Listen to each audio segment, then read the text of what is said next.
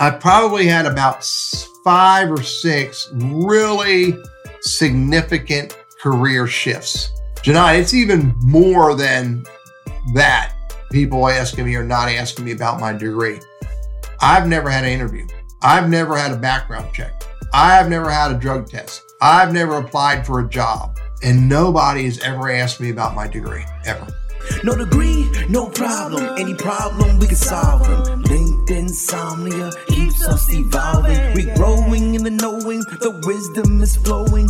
If you didn't know, now you know where I'm going. Yeah. Welcome to another episode of the No Degree Podcast. I want to personally thank you for tuning in and supporting our show. If you haven't yet, hit that follow or subscribe button. I encourage you, don't keep this to yourself. Share these inspiring stories with your friends. Invite them to subscribe and connect with us on social media. So today's guest is Teddy Burriss. Do you mind telling me a little bit about yourself? Oh, Lordy, I could peel back one layer or 30. Let me peel back a little bit of a layer. Uh, Janai, I live in Winston-Salem, North Carolina. I'm a social media strategist. I focus on teaching business professionals to use LinkedIn as a business tool. I also do a fair amount of volunteer work. I'm a volunteer career coach, uh, helping people figure out their career search journey. And I'm also a SCORE mentor. So I do business coaching across North Carolina. I can tell you about Larry Moe and Curly, some of the best hamburgers I've ever eaten in my life, but we'll hold those stories for another day. Yeah, no, you I know you're full of stories. Now, this is going to be like a tough question because there's a lot. But if you could create a blueprint of your success to pass on to someone else without a college degree, what would it look like? Like what to do, what not to do? Yeah, it was um I was um 17 years old when I was awarded back in those days a little while ago. Uh, what was referred to as a senatorial scholarship. So it was uh, University of Maryland College Park, four years of tuition paid. Wasn't a whole lot of money back then. It's a huge amount of money today. But what I didn't have paid was room and board, books, and travel. And um, I, my family and myself could not afford to pay the room and board in College Park. So I was relegated to driving my little hot rod that I used to have back and forth 100 miles, um, 120 some miles round trip. And uh, I couldn't do it. So I literally failed in the first semester at college. But I didn't let that really bother me. I went and got a job so I could, you know, pay my way. But Janai, what I really started thinking about is what is it that I really want to do? And it wasn't going to be what the school counselor or the career center told me I should do based on some kind of assessment. It's I looked around at what people were doing and what they were enjoying doing.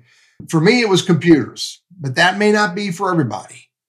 But my point is, I went and found something I really enjoyed doing, and I started practicing and experimenting and playing and trying different things out. But probably the most important thing that I did, Janine, is that I started finding ways to hang out with people who were doing the things that I wanted to do.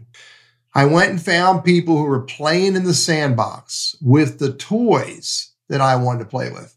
And that really took me a lot of time to figure that out, um, to be able to articulate it in somewhat logical words. But that's the magic. Find something that you really, truly think you can enjoy doing for the rest of your life it may not be that way. Yeah. But at least right now, you believe that's what I can enjoy doing for the rest of my life. And then go find people who do it. And yeah. that can open doors for you. Hey, are you frustrated with your job search? Are you sending out resume after resume with no callbacks? If so, I have some good news. After three years of helping over 400 people land jobs at places like Meta, HubSpot, Google, Twitter, Amazon, Tesla, Disney, Sony, just to name a few, I created a course. In the Get Your Dream Career course, you'll discover best practices for creating a resume that stands out, and you'll also learn how to optimize your job search. It covers every aspect of the job, including resumes, application strategy, networking, LinkedIn profile optimization, interview guidance, and salary negotiation. You will also get a behind the scenes view of how recruiters use LinkedIn to find candidates. And of course, you'll get resume and cover letter templates. Get one step closer to your dream job. Sign up at the link in the notes below. No, that is a great recipe for success because so many people focus on getting advice from people who don't have experience in that area and you don't get the true insights and you get sort of a maybe a textbook definition that may not be based in reality. So what would you say is the salary range for someone that wants to do the same thing as you? Oh my God. You know, I'm six hundred dollars an hour, but not everybody's going to, in my mind, Jonaed, but not, yeah. not everybody's going to get six hundred dollars an hour. I want to answer that really sincerely. It's yeah. not about the dollar. It really isn't. I mean, I make good money. I live a blessed life, but it's not about the dollar. If you only chase the dollar, you will not be as happy as you can be. What you need to do is you need to chase something that you can get out of bed in the morning and absolutely have a freaking smile on your face, looking forward to putting on that uniform, whatever that uniform looks like. And for me, it's just a freaking, you know, collared shirt. But you need to get out of bed in the morning and go into doing something that you truly freaking enjoy. And if you focus on that and you get really good at that, the dollars come. They come. Look, I mean, there are a lot of people who do what I do. There are people who do it for way more money than I do it for, and they live in the bigger cities. And there are people who do it for way less money than I do it for, and they live in the smaller cities. It's not the dollar. Yeah, no, I mean, that's really important because so many people are chasing the dollar, but they forget that if you don't like the job, it doesn't really matter. You're going to go home. You're going to be exhausted because you don't like the job. You're going to dread going to work. You're not going to put your 100% effort into it just because you just mentally can't. You know, you always put more effort into things that you generally enjoy. Now, were you ever asked about not having a degree in your job interviews? I'm 65 years old this July. I'm a 65 year old social media strategist. I probably had about five or six really significant career shifts. Jonaed, it's even more than that. People asking me or not asking me about my degree. I've never had an interview. I've never had a background check. I've never had a drug test. I've never applied for a job. And nobody has ever asked me about my degree, ever. Wow, I love that. So because it's different. I mean, look, there are lots of people who are pressed to follow that process that HR defines. I decided not to follow that process. I decided to build a network of people who trust me, maybe respect me, maybe like me. And when I wanted to make a shift, I went and found people to have a conversation with. And if I went and found people to have a conversation with, more often than not, I would wager every time I ended up talking to the business owner, the director, the leader of the organization about what they were trying to achieve. And in a few occasions, I can remember two very specific occasions where they were lobbying slash pitching me to join their team. Nobody's ever asked me about my degree. I love that. So let's take it back to that first job. What was that first job? So you failed the semester, you didn't take it too bad. What happened next? Um, I needed money because I, I had to pay my bills. I was working part time, about 40 miles away from where I lived on my journey down to uh, from upper Montgomery County, Maryland, down to College Park to go to school. And I no longer made, didn't make sense for me to drive 50 miles to work for part time money. So um, my brother told me about a chemical plant that was being built, and so I went and uh, I went and looked for the guy, the project manager of that chemical plant, and said, "Hey, I want to come work. I want to come help build this plant.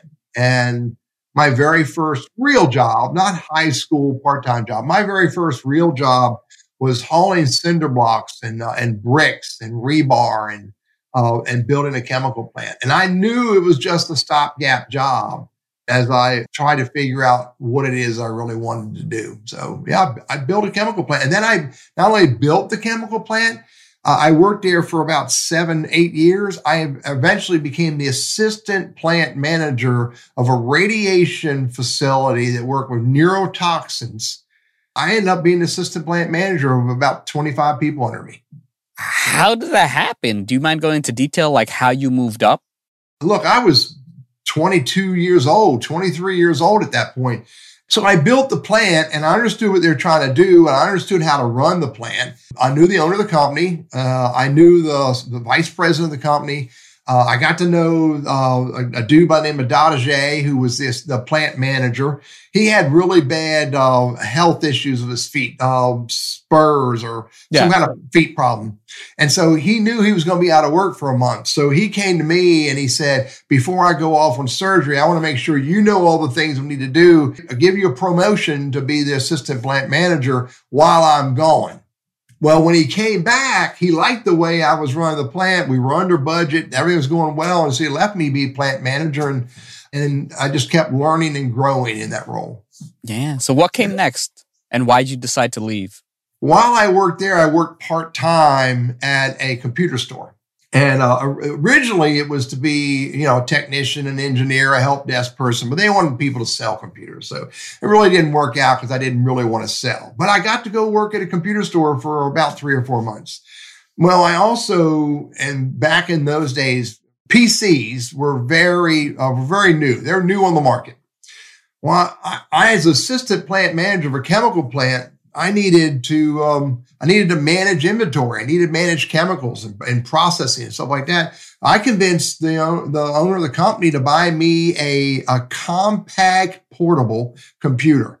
This was an expensive brick, okay, uh, with Lotus one two three, which is before Microsoft Excel, and with DBase three, which is uh, before you know Oracle and all this stuff. I wrote a warehouse management system to manage the chemicals and the processing and all of that for this for this plant.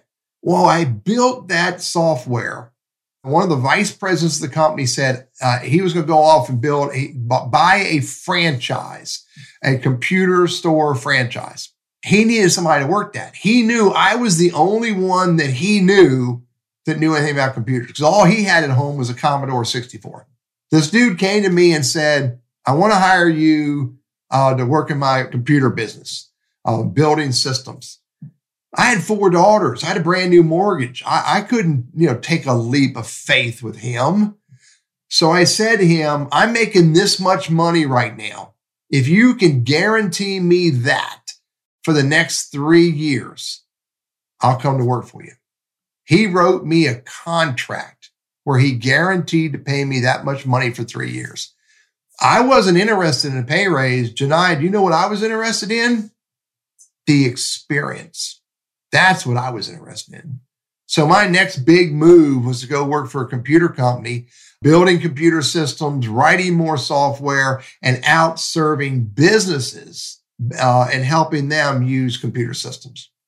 Nice. So now you switch that job you took that leap of faith, but you advocated for yourself, which is really important because a lot of people take these leaps of faith, but they don't advocate for themselves and they get themselves in a tricky situation. And he obviously knew you. You know, he has to feel comfortable enough in you so that he's going to say like, okay, I know I can pay him because he's not going to slack off six months later. So now how was it? How did that business go? So the business went well. I grew. I learned. I learned, um, you know, systems. I learned business systems. I wrote a, a much bigger warehouse management system. I wrote a point of sale system for a, a facility with 15 uh, uh, branches across the country. I got to really work with some really cool business professionals, and that opened the door for me to become ultimately the, the VP of IT for probably close to a $200 million a year company. And they moved me from Maryland to North Carolina and treated me with lots of respect and, uh, and supported me in lots of ways. And I continue to grow. What happened, Janiyat, is that I got to the point where I was done raising four daughters and buying wedding dresses and prom dresses and I decided it was time for me to, I had other interests. I decided that, you know, there's this stuff that's happening. this was back in uh, 2009, 2010. there was stuff that was going on that was really freaking intriguing to me. And I started experimenting with it and playing with it and practicing with it. And I discovered that, oh my God, this is my next great thing. And what that's called is social media. I discovered Twitter, Facebook. I discovered blogging. I discovered YouTube. Then I discovered this thing called LinkedIn. And that's when I decided it's time to make a huge shift. And this shift was even more risky to many people's minds, not to mine. But I, I quit working for corporate America and went to zero income for about three months while I built a business teaching people what I have been learning for the last three years, and that is how to use social media for business.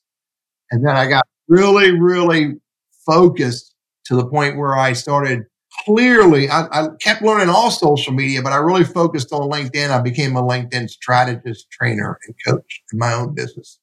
That was a smart move because LinkedIn has definitely taken off and, you know, has opened up opportunities, right? That's how we met. It's changed my life. I'm so glad I got into it.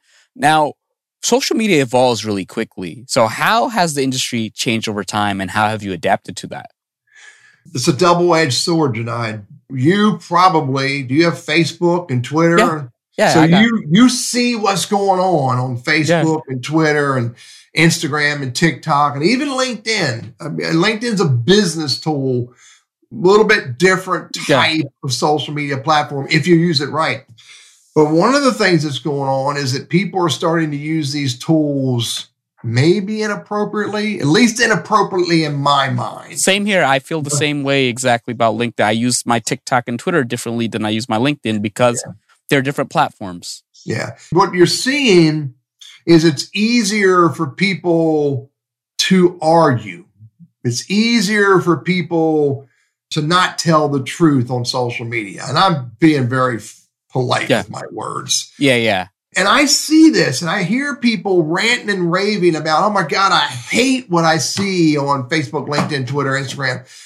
And you got to remember, these tools are out there to make money. First and foremost, now they may very clearly and appropriately and, and politely say we're out here to help the community and help people connect. I, they, yeah, that's true, but they're out there to make money. Yeah. So they're going to look for the, the applications are going to eh, let these systems be used in ways that we may not all agree with. Now, I stay true to this. I stay true to this perspective that I want to use social media for the right things. I want to never do, say, or engage in any way that I don't want to be seen, heard, or perceived of in life. So I try my best. Don't misunderstand me. Instagram, Facebook, TikTok. I have a little bit of fun. I go right up to the edge, you know, but I don't go stupid. So we gotta we gotta realize that it's it's we, it's us as individuals who may or may not be using the tool properly. Facebook didn't create this problem; it only created a platform where people can do that. Yeah, you know. So what we have to do is pay attention to how we are using it. We have to pay attention to who we are connecting with. We have to pay attention to who we're getting in conversations with. And look, if you walk into a bar at 11 o'clock at night and you see this table of rowdies over here and you see this table of really cool people over here, you got to make a decision which way you're going to turn. Same thing on social media. That's so true because like my TikTok is all business advice, career advice, and all that. And it's like you can use it how you want it. And again, they're going to feed you what you want, right? A lot of these algorithms, if they see you like a certain type of content, they're going to force that on you. Here's more. Here's, Here's no, more. they don't force it on you. They just give it to you. Yeah, yeah, yeah. You yeah. keep touching it. You keep touching it. You know, yeah. and you get more of that. Yeah. So now looking back, what would you say is your biggest accomplishment?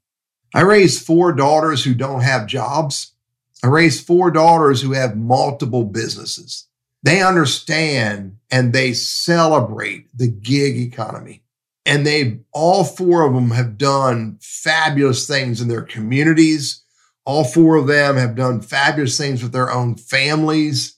And uh, for me, that's really freaking rewarding.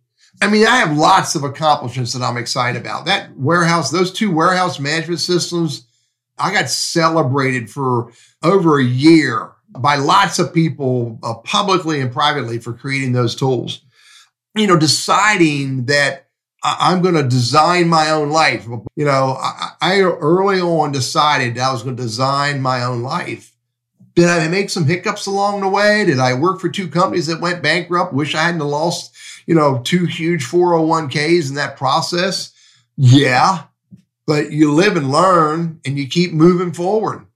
So my biggest um, success in life is is being a human and helping other humans be humans. That's amazing. We need more people like you. Now let's go the other way. What would you say was the hardest period of your life and why was it so hard? And how did you go through it? in the mid 90s, or maybe early 19, I got to say 1990s, you know, because I never know who listens to this. Um, I had a small townhouse in um, Montgomery County, Maryland. I paid $50,000 for this thing.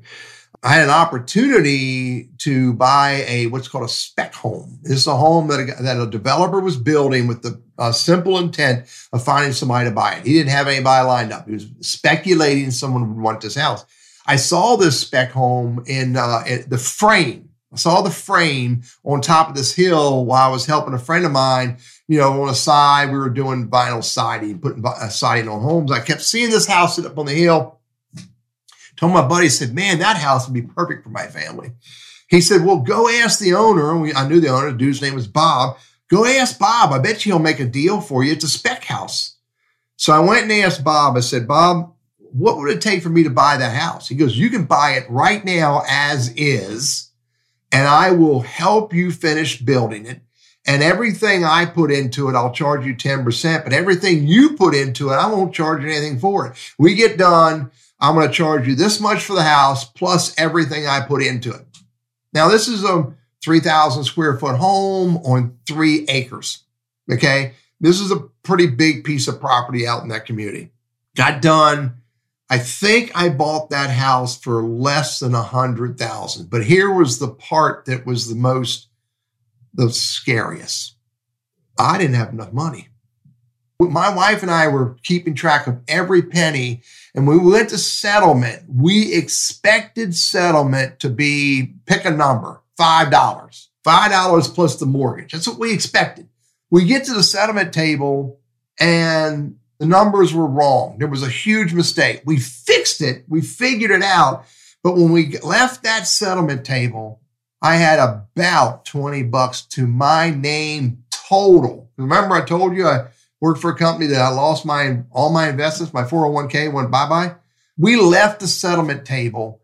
I had less than a hundred bucks to our name. I had no other money. And worse than that, or scarier than that, I was leaping from a $300 a month mortgage to a thousand dollar mortgage. And this is the 90s, so that's this a lot. This is the 90s, dude. I went from th- I, I tripled my mortgage and I did not change my income. We could afford to do it, but it was paycheck to paycheck. And sometimes just stretch that paycheck a little bit more. Now, here's how, here's why we did it. I was paying attention to the mortgage industry. We were just coming out of the 16% interest rates for home. People were paying 16% wow. interest rates on mortgages back in the late 80s. Um, it was short lived. And I truly believe that whatever I put in that house, I would get out of it factorially. And I did. But it took 10 years, but I got it out. again, what did I tell you earlier? I bought a lot of wedding dresses and a lot of prom dresses. Yeah, no, I mean, that's such a interesting thing. And, you know, you bet on yourself. And I'm glad that bet paid off because, you know, you don't have all the bets pay off, but that's definitely a big one. And I could only imagine how, how scary it is when things happen and you're, you're short on money. Now, you came out of that home, you did well. So now it's like 2000s. What'd you do between 2000 and 2010? Because 2000 onwards, your social media, right? Yeah, you're doing that. Yeah. What was that 10 year? Well, how did that 10 year look like? It was 1997 when we sold that house in Maryland. And remember that's Maryland and we moved to North Carolina. Now, if anybody knows about the economy, there's a there's a huge difference in the cost of homes in Maryland and much lower in North Carolina. And we moved to North Carolina and I took that this is the job that where the company treated me with lots of respect and care and moved me down here. And I went to work for a company in North Carolina. Now, I worked from for them till 2005. And 2005, I wanted to get back into the, the basics of, of, technology. And I went to work back. I was working for a, a, facility management company. And then I went back to work in a computer company from at 2005. And the reason why I did this, Janine, is that I knew that I was done buying wedding dresses and, and putting kids through school. I needed, I wanted to start my own business. And in order to start your own business, you have to know how to sell. I'd never sold anything. So I figured, you know, here's an idea. I'll go sell computer systems and staffing and disaster recovery and all that kind of stuff, consulting, just to learn to sell. I studied uh, Dale Carnegie. I studied Sandler training. I studied Ralph Waldo Emerson, Zig Ziglar, Norman Vincent Peale, a bunch of other dead people who were really fr- freaking smart and I learned how to sell. I learned how to cold call. I learned how to network. I also became a Toastmaster. I learned how to speak better. I, I, I speak a little bit better. And also went to learn how to write. I, stu- I took some English courses to st- study my native language and writing better. And I did that, started that in 2005. By about 2007, I started thinking, okay, I've got enough out of this guy. It was not until late 2009 that I put together my plan to start my own business that I executed on in 2010. And first, I kind of thought that my business was going to be my core technology stuff. But by that time, I was so deep in social media. When I started talking to my, my mentors, my guides, my friends, uh, my business associates, they said, if you start a technology company, you're a fool because you love to speak, you love to train, you love to coach, and you're all over this freaking social media stuff. That's what you should be doing. And when I started hearing what they said, it made sense. And that's how I became this freak named Teddy Burriss, the social media strategist. That's awesome. Now, you obviously had good mentors. How did you go about finding them? How did you go about maintaining a good relationship with them? How did you learn how to grow with them because I've seen a lot of people have access to mentors, but they don't know how to use them. And then they don't know how to manage the relationship because a lot of people don't know, hey, I'm a young kid. How do I properly engage with someone who's 40, 50? I want to respect their time. So, what advice would you have regarding that? Remember this. I want to put this in front of everything. The best mentors are those who care about you, and people will care about you when they discover you care about them. So don't go look, unless you want to just pay for a coach, which a lot of people pay for coaches. I didn't pay for any of my mentors. My mentors were people that I trusted and respected, and they saw me caring and trusting for them. And I, I had their ear anytime I needed their ear, and they had my ear anytime they needed me or someone else needed me. It's called Networking for Mutual Benefit. Google the book on Amazon, Networking for Mutual Benefit. I'll go ahead and be transparent. I wrote that book. And, um, and I, I created relationships with people who were smarter than me Gerald Crisco taught me the power of the dollar. Nigel Alston taught me the power of, you know, networking in a very deliberate way. Uh, uh, Keith Ferrazzi taught me how to meet someone, have lunch with them. Um, you know, you get to meet these people and you create friendly relationships with them, people that you trust and respect in the spaces that you want to be in. And if you're just willing to have conversations with these people and let them know very simply, you know, I have this question. Maybe you can answer it for me. You know, don't treat it like a transactional relationship. Treat it like a human relationship. And then you get to meet people like Don O'Connor, who, who I go to when I need sales training. You get to meet keep people like Marianne and Kurt Hauser, who are business coaches who own action coaches. I could call them up and I could sit with them on their front porch and have a conversation with them about business and get ideas. It's all about the relationship, a, a human to human relationships. And you start by asking people to introduce you to the right people. And if you get people that trust and respect you to introduce you to people they trust and respect, it can create fabulous conversations.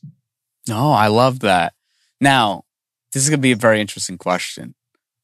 If you saw your 18 year old self walking in the street today, so it's 2023, Yeah. What would you tell him? You're too young to worry about making money. You've got a lot to learn. Keep learning and get out of the book and get out in the field. Looking back, you know, what would you say is the biggest mistake you've made?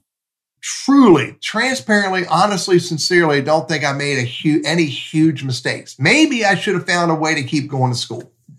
Um, that could have had a difference in my in my outcome. But then again, it would have changed the outcome, and I have absolutely no regrets. You know, again, going back to school and getting a degree, it could have helped me internally. It could have helped me, you know, believe in myself more. Uh, even though I have no regrets of what I did, as long as you truly believe in yourself and as long as you're truly doing the right things and you feel comfortable doing the right things to move yourself forward, make a dumb mistake. Make a lot of dumb mistakes and make them fast and then learn from them and don't make them again, Teddy. I don't have a big, ugly, hairy, uh, worst mistake ever. So you mentioned you're 65. What are your future goals? Like, what goals do people at your age have? I have two kegs in my kegerator. I want a three keg kegerator. Oh, wait a minute. You mean real goals?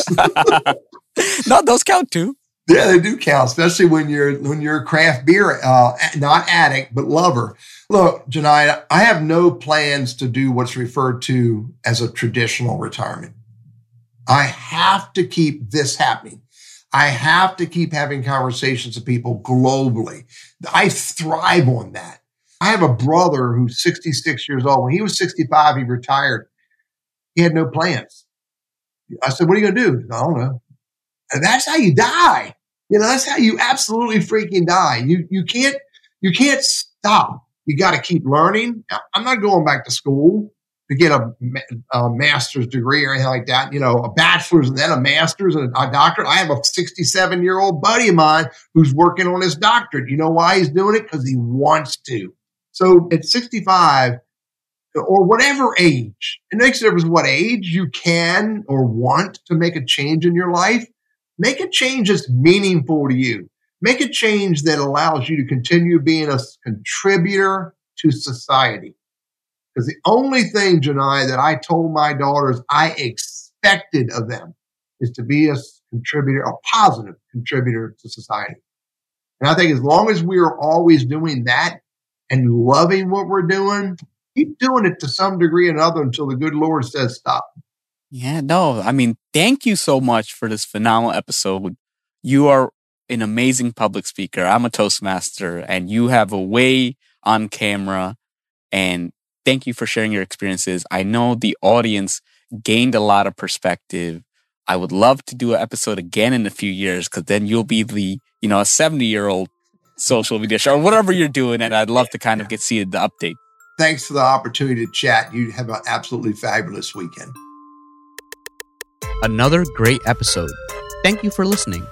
Hopefully, this information was valuable and you learned a lot. Stay tuned for the next episode. This show is sponsored by you. No Degree wants to remain free from influence so that we can talk about the topics without bias. If you think the show is worth a dollar or two, please check out our Patreon page. Any amount is appreciated and will go towards making future episodes even better. Follow us on Instagram or Snapchat at No Degree Podcast, on Facebook at facebook.com slash no degree inc. If you want to personally reach out to me, connect or follow me on LinkedIn at Jonaed Iqbal, spelled J O N A E D, last name I Q B A L.